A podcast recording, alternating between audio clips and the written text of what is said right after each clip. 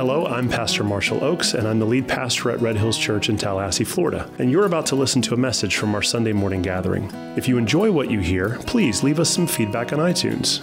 And if you really like what God is doing at our church, consider supporting the ministry work at redhillschurch.com/give. Thanks, and now for some Bible teaching.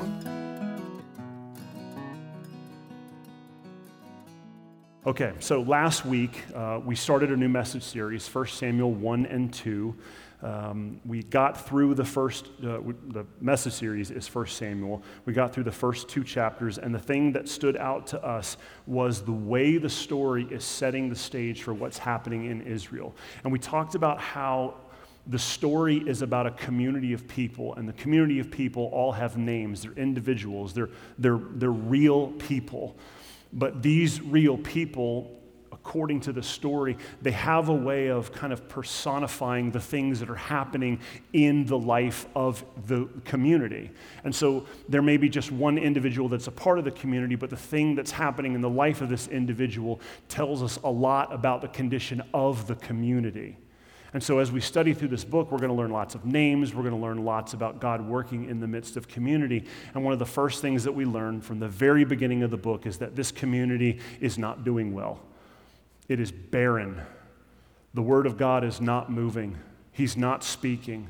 And we find out why, because the people who are supposed to be stewarding the Word of God, the priests, they are wicked men. They're taking advantage of the people, they're teaching the wrong things, they're stealing, they're having inappropriate relations with, relationships with the women who are serving at the, uh, the tabernacle. And then we have this woman named Hannah. And she steps onto the scene, and we see that she's barren. She can't give any life. She can't produce any fruit, and she becomes this little picture of the people of God. She's barren, the priesthood is barren, the whole land is barren.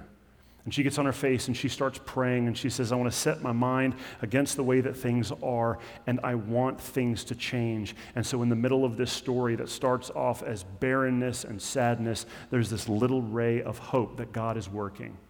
And how is he working? He's working to end the priesthood, this wicked priesthood, and he's working to end the barrenness. And both of these tasks are going to be accomplished by one man named Samuel. Now, before we get into the message today, 1 Samuel 3, I want you to, I want to remind you that Samuel, this character, is a foreshadow of Jesus. And the reason why I want to say that is because if we start reading that this guy is known for um, uh, fulfilling God's desires to end the wicked priesthood and to end the barrenness, then we kind of start righteously feeling inside of ourselves, well, I want to be a Samuel. Doggone it, I want to end some wickedness. No? Just me? I want to end some unrighteousness in this land. I just want to remind you before we get into this text you aren't Samuel. Samuel is a foreshadow of Jesus. Now, as we're reading the story, we can walk alongside these characters. We can make applications and draw understanding um, and things that would apply to our life from this text. But we have to remember that we are not the hero of God's story. The hero of God's story is God. We are characters in his story, and he takes great joy in asking us to participate in his story, but you can't forget that this is his story, not your story. Okay? That's the disclaimer before you get into it. Somebody running out here thinking, man, I'm I've got a Samuel ministry. No, you don't. oh, let's read it. 1 Samuel chapter 3. I'm going to read a little bit and then we'll talk a little bit. This will be kind of odd. I'm only going to read the first verse and then reflect because the first verse sets the tone for the rest. So let's get into it. It says, um, this is 1 Samuel 3 1. It says, Now the boy Samuel was ministering to the Lord in the presence of Eli. And the word of the Lord was rare in those days. There was no frequent vision. So, right at the beginning, first verse, the author sets the stage about what is about to take place. And the way he's setting it is profound because he makes two important declarations. One is that Samuel is currently ministering under Eli. Now, we have already established in the previous chapters that Eli wasn't a very good leader. He had a hard time telling his boys the things that they needed to hear. He had a really difficult time doing what needed to be done in removing his boys from leadership when they were functioning under wickedness. But God calls Samuel to grow up under Eli, and this idea, this, this application that, that God sometimes likes training strong leaders by giving them weak leaders to serve under is going to be a theme that's going to run through this entire book. As we start getting into, into David and Saul, you're going to see this theme over and over and over. David, how do you become a good king? You study under a wicked king. Samuel, how to become a good priest? You watch the cues of a, uh, um, a dysfunctional priest, which is really good for us. It's great news for us. Because a lot of us are thinking, like, I could really reach my potential if I just had a different boss. Well, biblically, that's not really how it always works. The invitation is for you to consider that what needs to happen is not for your circumstances to change, but for you to see how God is working in those current circumstances. So that's the first thing that he says that Samuel was ministering to the Lord in the presence of Eli. And then we're told that the word of the Lord was rare in those days, there was no frequent vision. Now, this is interesting to me. When I read that the word of the Lord was rare in those days, I'm asking myself, how is the word of the Lord rare? Didn't they have the Torah? They had the first five books of the Bible. We're told that Moses wrote them. This is way after Moses. So there was written text somewhere where somebody could sit down and read the Word of God. So, how is it that the Word of the Lord was rare? The word of the Lord was rare, obviously, because he was not speaking in those days, but it was rare because God has this way of bringing spiritual barrenness as a punishment when his people in, indulge in sin. Let me give you an example. This is. Uh, this won't take place until many years in the future of Israel, but a prophet named Amos um, in 811 declares the word of the Lord, and he says this. This is a, a future time period in Israel, but it's also present in this time period. The prophet says this The days are coming when I will send a famine on the land. Not a famine of bread or of thirst of water, but of hearing the word of the Lord. So when you ask yourself, how does the Word of God become rare when He speaks regularly and it's written in a form that we can go read? How does that happen? It's because the people of God get to a place where sin hardens their heart and they don't want to hear the Word of the Lord. They decide, okay, God, that's what you said, but I don't like that, and so I'm going to do something different. What that is, is a setting yourself against God and it hardens your heart to the things of God. It's almost like this every time you give in to sin and say yes to it, it's harder to say no the next time. But, the, but every time you say no to those temptations, guess what? It gets easier to say no the next time. Every time you give yourself over to the sin that so easily entangles and, and tempts your flesh, it gets harder to say no to it the next time, and your heart becomes a little bit harder. And what we're told in the life of Israel is that one of the things God did to his people when that happened was he would send a famine of his word. Okay, you, you want to get hard? You, you, your heart is going to grow hard against me. You don't want to hear what I have to say? Then, okay, then I'm going to add to that, and I'm going to send a famine in the land so that you can't actually hear you can't actually see. I'm going to match what you're doing in your own life by pouring some God on top of that. And it's going to be even harder to hear and to see. And this is what we're seeing in this text. God is responding to the famine. God is uh, answering the wickedness of the priests with a famine, and nobody has eyes to see or ears to hear. And you see this today because eventually, when a church or a group of believers decide in their minds that they know better than God and set themselves against God, their heart starts to grow hard towards Him. And in a way, He seems to send a famine into the land that, that if they don't do something about that in repentance, then the problem only gets worse. And then pretty soon, the people of God are swimming in podcasts and commentaries and entire Christian bookstores, and nobody can hear and nobody can see. Does that sound familiar? There is no shortage of content. You have more, you have access to more information in your pocket than any person in human history, and we still can't find the way to hear or really see. That's because God is up to something. He's answering our wickedness with a famine. You want that? I'm going to see, I'm going to let you see how far that goes. But the question is, well, oh, that, that kind of that kind of seems unfair, puts us at an unfair advantage. Well, let's go back to the first step at where it started. We're told in Exodus that God hardened Pharaoh's heart for but just as many times as God hardened Pharaoh's heart, Pharaoh hardened his own heart. But there's good news. There is a way out of this cycle where the people of God can't see and can't hear because their hearts are so hard. How do you get out of that? Hannah shows us. You pray. Which is interesting because that's not how we would solve it. We would solve it with just diving into the content. If I can't see, then I'm going to keep reading until my vision comes back. But that's not biblically how it works. Biblically, how famines end is through prayer. Humble people get on their face and they acknowledge that the predicament that they have gotten themselves in has been increased because of the glory of God, and the only person who can fix God's situations is God Himself. God, end this famine that we started and you poured out on our land. We want to hear you again. And all of a sudden, people start hearing again. And that's where we get into in verse 2. 1 Samuel 3 2. It says, At that time, Eli, whose eyesight had begun to grow dim so that he could not see, was lying down in his own place.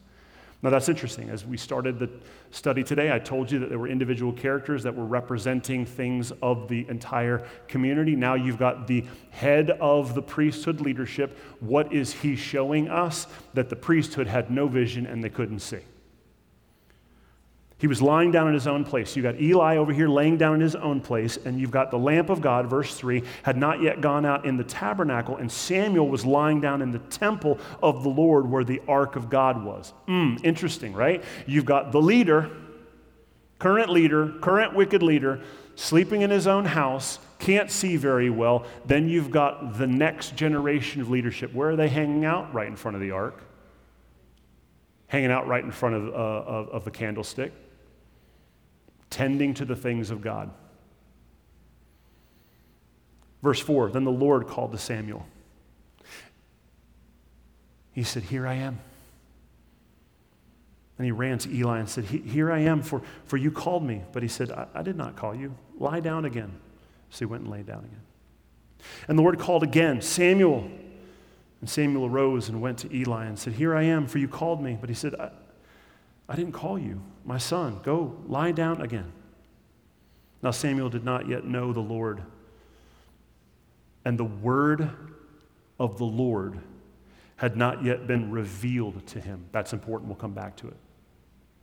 But we're told that the word of the Lord had not yet been revealed to him. And the Lord called Samuel again a third time, and he rose and went to Eli and said, Here I am, for you called me. And then Eli perceived that the Lord was calling the boy. Okay, finally, congratulations, Eli, third time. So Eli said to Samuel, Go lie down, and if he calls you, say to him, Speak, Lord, for your servant hears. So Samuel went and laid down in his place, and the Lord came. What does it say that he did? The word of the Lord stood, calling as other times Samuel, Samuel.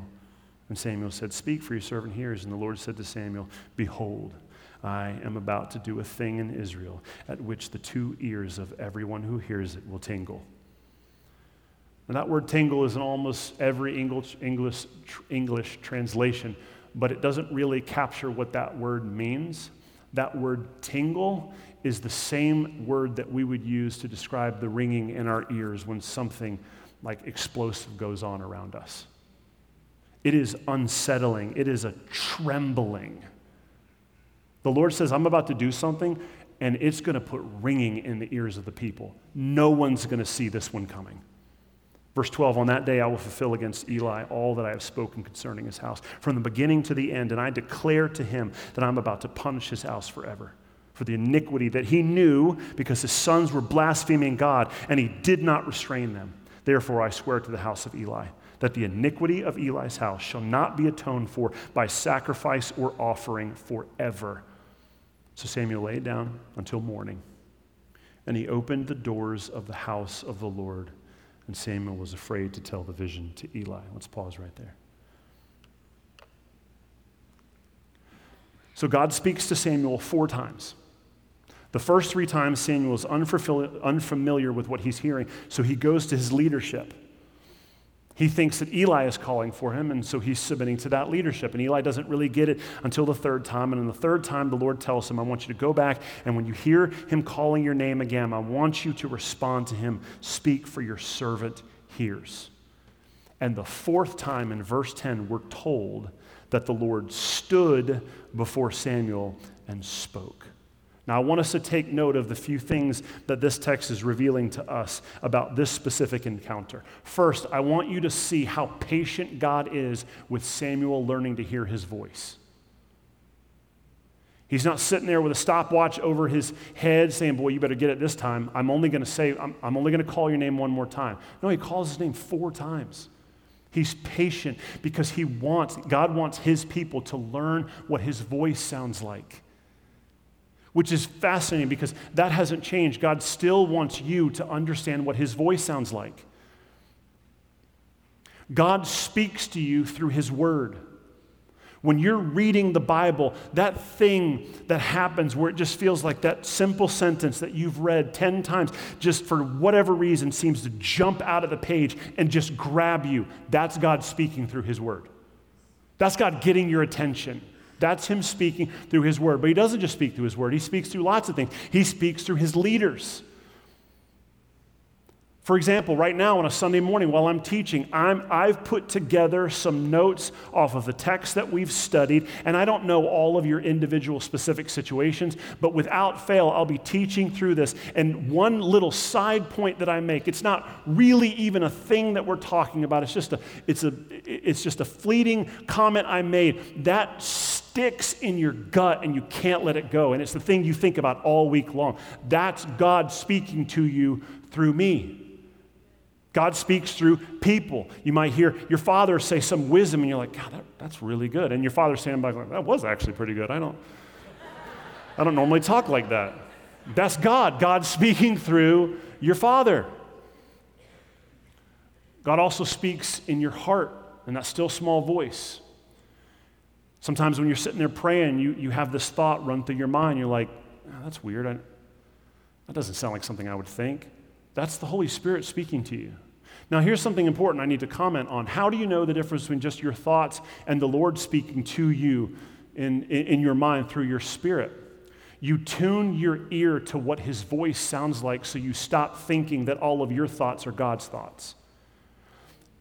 I was having a conversation with one of my sons the other day, and we were talking about this very thing. And I asked him, I said, if we were in Target and you were on the other side of the store, and I called out your name, and I just said your name as loud as I could, do you think you could tell if it was me calling your name or some stranger? He's like, yeah. I said, well, how, do you, how would you know that? He's like, because I know what your voice sounds like. I've heard it. That's it. You sharpen what God's voice sounds like through his word because this isn't going to go wrong. So you listen to what he sounds like, the way he talks, when you read this word. And then you let it sharpen in hearing his word come out of the mouth of other people. And you're like, yeah, that does sound like, that does sound like this. Because when it doesn't, you're like, that's not him. You're way off, man. How do I know, how do I know you're off? Because you're saying God told you because, because God wouldn't speak like that. And when, so, so, so when you're listening to your, uh, in, your, in your own prayer time, you're like, Lord, speak to me. You know, I, am praying on this thing. Like, what am I supposed to do? How do I know this direction? And, and he speaks to you um, in, uh, it's almost like a thought comes in your mind or he speaks to you in your heart. You're like, okay, well, how do I know that's actually God? You weigh that against this. If that thought that God, that you think God speaks doesn't line up with this word, it ain't him. Ignore it. Because the enemy has a way of whispering into your ear too and trying to distract you. And not every thought you had is from God, even when you think that's from God. So, how do you know? What, what, like, what's your litmus test? This word. And this is what it's telling us that God is patient in us learning how to hear his voice through his word, through other people in private prayer time. But the other thing this is speaking to us is that God wants to reveal Jesus to us. And man, that's crazy because this is the Old Testament. Let me show you what I mean. In verse 7, it says, The word of the Lord was not revealed in those days. And then verse 11, it said that the word of the Lord came and stood before him. The Lord came and stood before uh, Samuel. This isn't the, the, the, first time that we see the word of the Lord standing before people. Jeremiah 1 9 tells us that when the Lord called Jeremiah into uh, ministry, the word of the Lord stood before him. And then we're told the word of the Lord reached out and touched his lips. Words can't touch your lips. Words can't stand before you. So, what we're seeing here is the word of the Lord is a way to describe God be, uh, embody, uh, being embodied right in front of us in the Old Testament. Now, that's a fascinating idea the idea that the word of the Lord could stand before us. Is that anywhere else in Scripture? It is. John chapter 1, the word, the word was in the beginning the Word was with God. The Word was with, uh, the Word was God. The Word was with God. The Word took on flesh and dwelt among us. When we're reading through the Old Testament and we come across a text like this, that the Word of the Lord had not yet been revealed, yes, that is talking about Samuel being able to understand and discern what he hears as the word of the Lord. But the word of the Lord is not just God's voice, the word of the Lord is Jesus. That's what John 1 tells us. And so when you're looking through this, you're like, oh man, so Jesus, he didn't just show up on the scene when he was born. No, he's eternal. He's been around the whole time. He was present at creation. His word actually spoke creation into existence. But the other thing that stands out to me is that God wants us to proclaim his plans. And this is what's really fascinating. God is patient with us learning to hear his voice, and he wants to reveal himself to us. But why? What's the end goal? Is it so you can get butterflies in your tummy and Holy Ghost goosebumps and like, oh man, I know the Lord and I know what he sounds like? No. The end goal is so that you can start showing others what his word is to go out and share his word. Our message that we're supposed to be sharing is called the gospel message. But the message that, that Jesus, the word of the Lord, expected Samuel to share was a message of destruction for the house of Eli.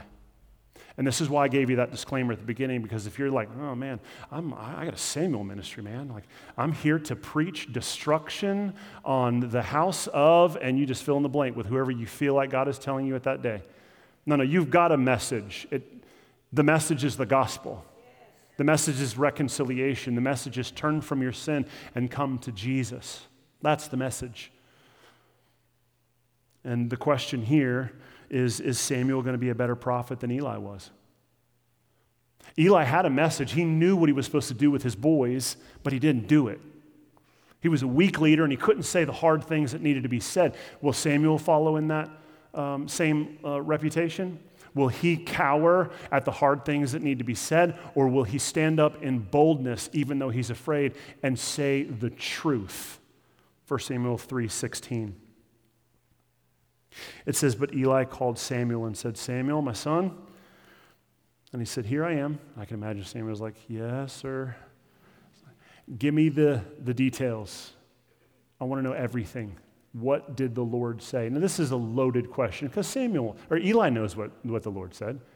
Eli has already been told what the Lord thinks about him and his boys from the unnamed prophet in chapter 2. But Eli is trying to teach Samuel the importance of being a better man than he is. I want you to say it, even though it's hard. So Samuel told him everything and hid nothing from him. Yeah, good job, Samuel.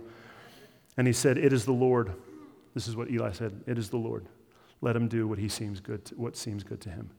So Samuel grew, and the Lord was with him, and let none of, the word, of his words fall to the ground. And all Israel, from Dan to Beersheba, which is a figure of speech that means all of Israel, knew that Samuel was established as a prophet of the Lord. And look at this. The Lord appeared again at Shiloh, for the Lord revealed himself to Samuel at Shiloh by the word of the Lord. Samuel heard it the first time. He was obedient. And Jesus, before he was incarnated as Jesus, continued to appear to Samuel. That's not the first time Jesus shows up. Jesus shows up in the Old Testament in uh, Genesis 9, I think, where he's having a conversation with Abraham. How can it be 9? It's got to be after 11. I can't remember. But he appears to, to uh, uh, Abraham and he's having this conversation about destroying Sodom and Gomorrah, and he appears with two angels. And he says to him, so, uh, they actually start having like a bargain, like, uh, so Lord, how many, how many righteous people would need to be in that city before you destroyed it? And we're told that in that conversation, like they sat, they had a meal, they ate together. Look, Jesus, he's all in this book. You don't have to get to Matthew and go forward to see Jesus. He has been revealing himself all through Israel, through the entire Bible, so much so that the day he raises from the dead, he's walking down the Emmaus Road with his disciples, and we're told that he starts, that he starts teaching with them, man, to be there at that moment. He starts teaching with them and starts with the law and the prophets and walks through how all things to the Old Testament pointed towards Jesus. Our Lord is everywhere in here. And Samuel sees it, and Samuel's transformed by it. So, as we finish chapter three, what we're seeing is that Samuel becomes faithful to God's message. And in response, the word continues to reveal himself at Shiloh, and Samuel develops a reputation for the prophet. Now, we're about to get into chapter four, and this is going to seem disconnected because Samuel's going to kind of disappear. Eli's going to kind of disappear. Um, Samuel's not mentioned in this story anymore, but I want you to understand that these chapters are connected. As we get into four, it's not like something that just uh, like it's a rabbit trail we're going to chase about the ark. What we're reading in four is connected to three and two because four is how God fulfilled his word from two and three. And this is going to send ringing in the ears of the people because the way God is going to accomplish his plans. You remember, remember what he spoke? He said, I'm going to take out Hophni and Phinehas. I'm going to kill your boys and end your lineage. That's what's going to happen. And chapter 4 tells us how that happens. So let's get into it. 1 Samuel 4, verse 1. It says, The word of Samuel came to all Israel. Now Israel went out to battle against the Philistines. And they encamped at Ebenezer, and the Philistines encamped at Aphek. And the Philistines grew up in the. I know what you're thinking. You're like, God, I wish I had a map. Let me finish. The Philistines drew up the line against Israel, and when the battle spread, Israel was defeated before the Philistines, who killed about 4,000 men on the battlefield. All right, so Israel goes out to battle. They don't do so hot. 4,000 Israelites die. The Philistines are like, hey, we, we kind of took, we, we, we took care of some business. Verse 3 And when the people came back to the camp, the elder of Israel said, Why has the Lord defeated us today before the Philistines? The Lord is supposed to be fighting for us. So it's not really the Philistines that beat us, it's the Lord. Why did the Lord defeat us? Let us bring the ark of the covenant of the Lord here from Shiloh, that it may come out among us. Now it's interesting that it, also in some translations, is translated as he, which reveals to us their motivation. That he may come among us and save us from the power of our enemies. I'll, I'll, talk about what they're thinking there in a second. Verse 4 So the people sent to Shiloh and brought from there the ark of the covenant of the Lord of hosts, who is enthroned on the cherubim. And the two sons of Eli, Hophni and Phinehas, were there because they're the ones supposed to be carrying the ark. Oh man, are your ears starting to ring? God's up to something. And as soon as the ark of the covenant, carried by these two boys, came into the camp, Israel, man, they gave a mighty shout, so the earth resounded. Probably two miles away is where the Philistines were when they heard all the shouting. And when the Philistines heard the noise of the shouting, they said, What does this great shouting in the, Hebrew, in the camp of the Hebrews mean? And when they learned that the ark of the Lord had come into the camp, the Philistines were afraid. Oh no, a God has come into the camp. And they said, Woe to us, for nothing like this has ever happened before. Woe to us. Who can deliver us from the power of these mighty gods? Why did they think Israel was serving multiple gods? because Israel was serving multiple gods. They were so unfaithful in their covenant that the surrounding nations thought they were poly- polytheistic. These are the gods who struck the Egyptians with every sort of plague in the wilderness. You see the importance of the church preaching the right gospel so the world doesn't think wrong theology about who we serve? Take courage and be men, O Philistines. Let us become slaves to the Hebrews as they have been to you. Be men and fight. So the Philistines fought, and Israel was defeated. And they fled, every man to his home and there was a very great slaughter, for 30,000 foot, foot soldiers of Israel fell that day. That's a lot of guys. Even in modern terms, that's a lot of death on one battlefield. And the ark of God was captured, and the two sons of Eli, Hophni and Phinehas, they died. Now, this story only makes sense against the background of chapters 2 and 3. In 1 Samuel 2.34, a man of God came and prophesied to Eli, your boys are going to die and your lineage is going to end. God spoke the same thing to Samuel in the last chapter, 1 Samuel 3 11 through 12, that, Eli's lineage is going to uh, end uh, and that his boys are going to die. So, how did God accomplish his word? This battle. If you'll throw the map up on the screen.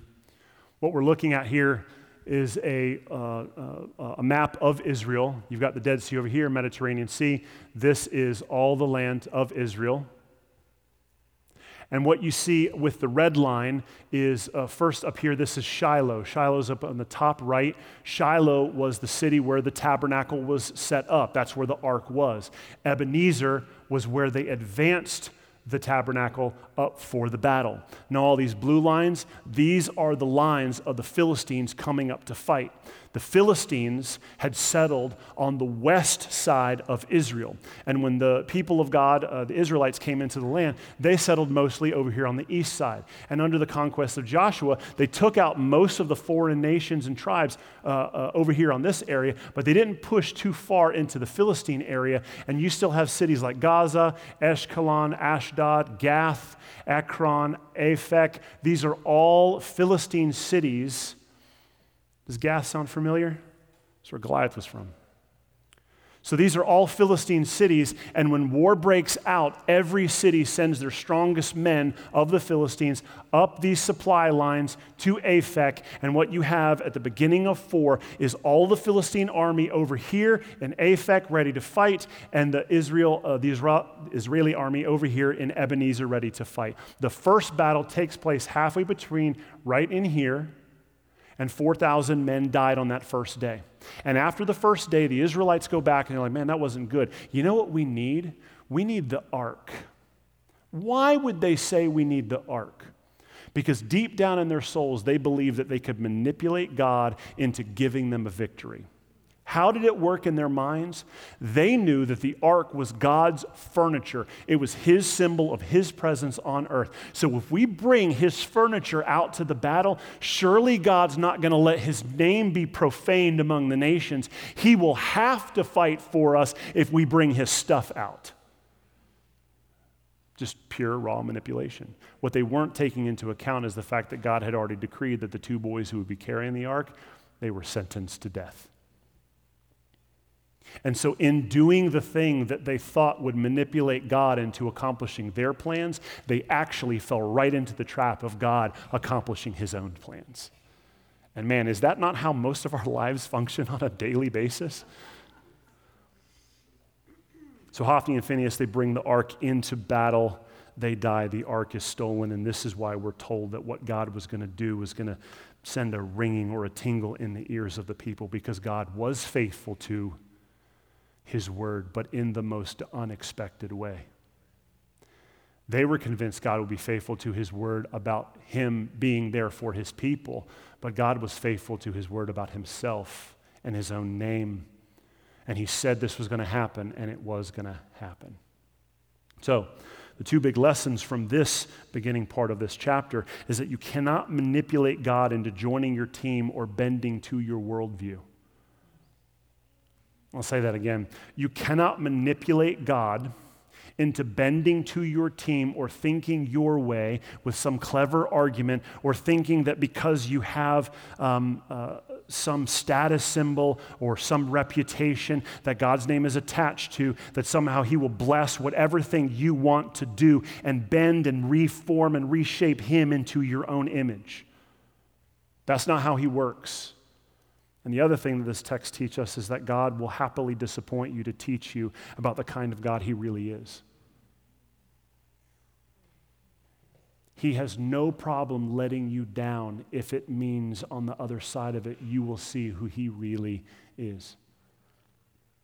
Let's go to verse 12. It says, The man of Benjamin ran from the battle line and came to Shiloh the same day with his clothes torn, with dirt on his head. And when he arrived, Eli was sitting on his seat by the road watching.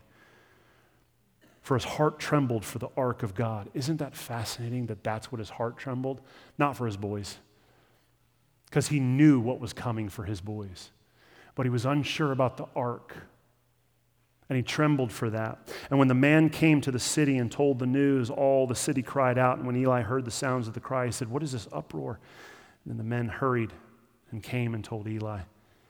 And Eli was 98 years old, and his eyes were set so they could not see. The man said to Eli, I'm the one who has come from the battle.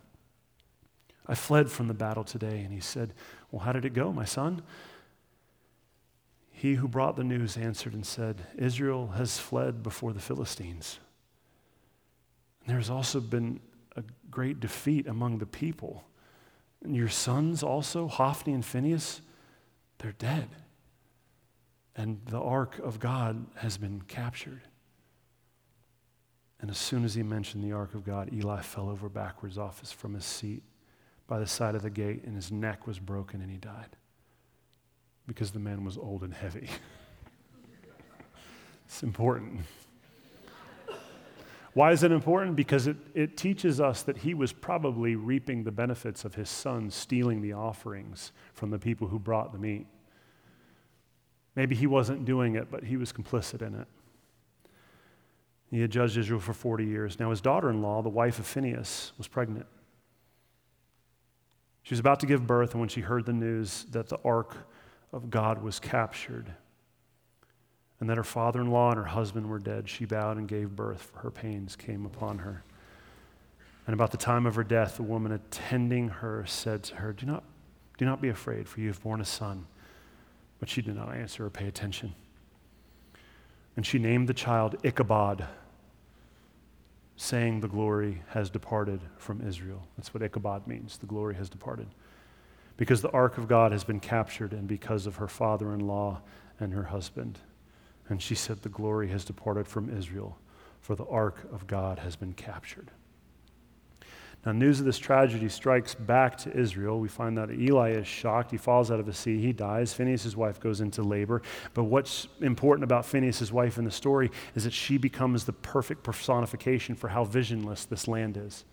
See, it's not just Eli and the leadership, it's the people too.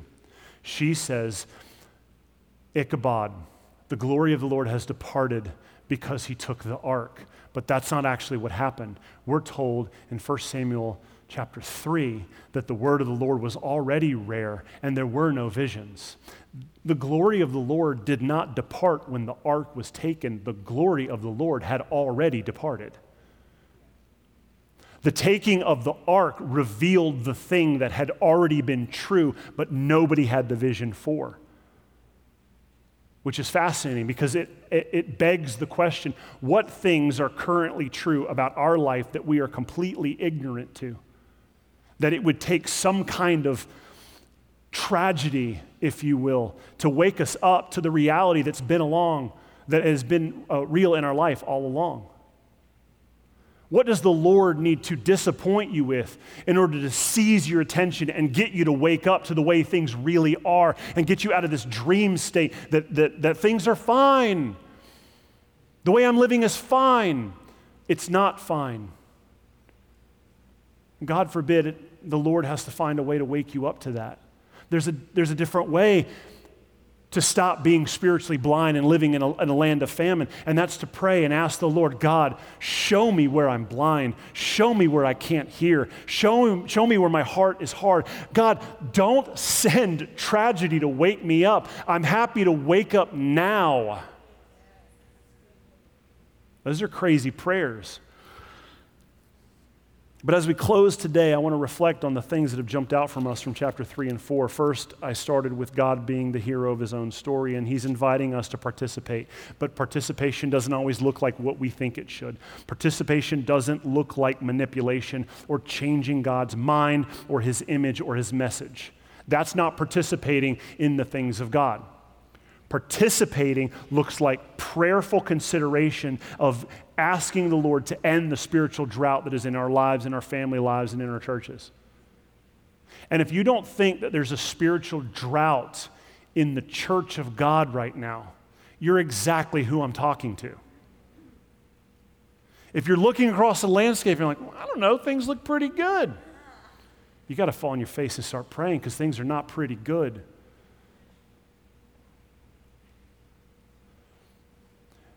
There are many churches where the word of the Lord is rare and vision is not heard. And I'll go even a step deeper. There are many houses filled with believers that go to church every week, and in that house, the word of the Lord is rare, and there is no vision.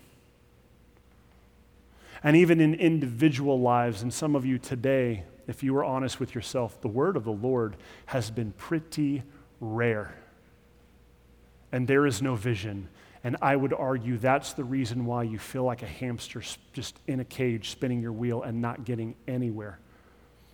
Because you need to be spending more time on your face in prayer, asking the God who changes things, than to try and work up the courage and power to change things on your own. The Lord is currently asking you to participate by prayer and participate by getting out and sharing his message, even when it's inconvenient. But the thing that strikes me the most is a, a quote I came across this week. This is the last thing I want on your mind before we leave. The quote is this That word Ichabod means the glory has departed. Could Ichabod be justly written over many church sanctuaries today? The Lord wants you to participate. He wants you to learn His voice. But if you are too busy trying to pad your pocketbook and take advantage of the Lord and use His name to get your way or build your reputation in society, if you're using His name as a moral high ground to put other people in their place, you're missing what He's inviting you to participate in. That's not the message He's wanting you to share. The message is the gospel message. The message is the message of reconciliation. The message is the same message Jesus had. He did not count their trespasses against them, but he became a minister of reconciliation and gave us that same ministry of reconciliation, looking past their faults and not making that as a wall that we have to jump over in order to see the image bearer that's been created in God's image that needs to hear the good news. Repent from your sin and come to Jesus. Turn from your fallen, wicked lifestyle and embrace the kingdom of God. If that's not the message, if the message has been clouded because some other message, then this message is for you. And the message is this Have I come to a place where the glory has departed? From my life, from my home, from my church, from my family, and I'm completely ignorant of it. I keep going, thinking things are fine. I keep trying to read, getting nothing out of it, but thinking this is pretty much what the whole Christian experience is about. There's no life, there's no fruit, but I'm just going to keep on going, having my own way on the side, and pretending that I can play this Christian game and things are fine. If the word of the Lord is rare, and there has been no vision, get on your face and beg the Lord to not send tragedy in your life as a way to wake you up. Ask Him today, in His mercy, to end the famine, to speak once again. How do you start hearing God clearly? You ask Him to open your ears. Look, this isn't magic. This isn't hard work. There's not a 10 step program that I need to send you away with to work on. Here's the only thing you need get on your face and pray. Now let's pray. Hello again, it's Pastor Marshall, and I just wanted to say thank you for listening to this message. If you want to hear other messages or maybe find out more about our church, you can visit redhillschurch.com. From there, you'll find links to our social media pages, message archive, and ways you can support the ministry work. Thanks again for spending time with us, and God bless.